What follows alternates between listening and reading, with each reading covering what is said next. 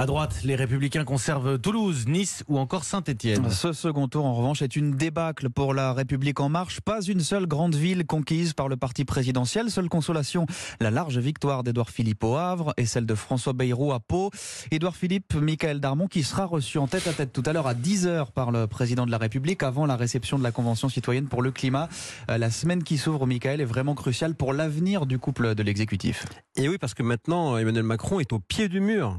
Où il le garde, où il le sort. Et quelle que soit l'option, eh bien, ce sera un problème pour le président. S'il se sépare de son chef de gouvernement, eh bien, il en fait un martyr politique. S'il le garde, il laisse à Matignon quelqu'un qui prend la lumière plus que lui, qui est beaucoup plus populaire que le chef de l'État et que les Français désignent comme celui qui peut conduire le changement, ce qui agace, bien évidemment, le président de la République. Après le désastre électoral d'hier, Emmanuel Macron, qui n'a cessé de rappeler qu'il allait se réinventer, va devoir faire preuve de beaucoup d'imagination. Il y a quelques jours, le président rappelait devant des journalistes qu'il restait libre de ses choix. En 2017, disait-il, je suis allé chercher un Premier ministre qui n'a pas fait ma campagne. De son côté, Édouard Philippe rappelle lui que le président sait ce qu'il peut faire et sait ce qu'il ne peut pas faire. Comme si c'était désormais Édouard Philippe qui avait désormais les cartes en main. Merci Michaël Darmon, votre fait politique tous les jours dans le journal de 7h d'Europe 1.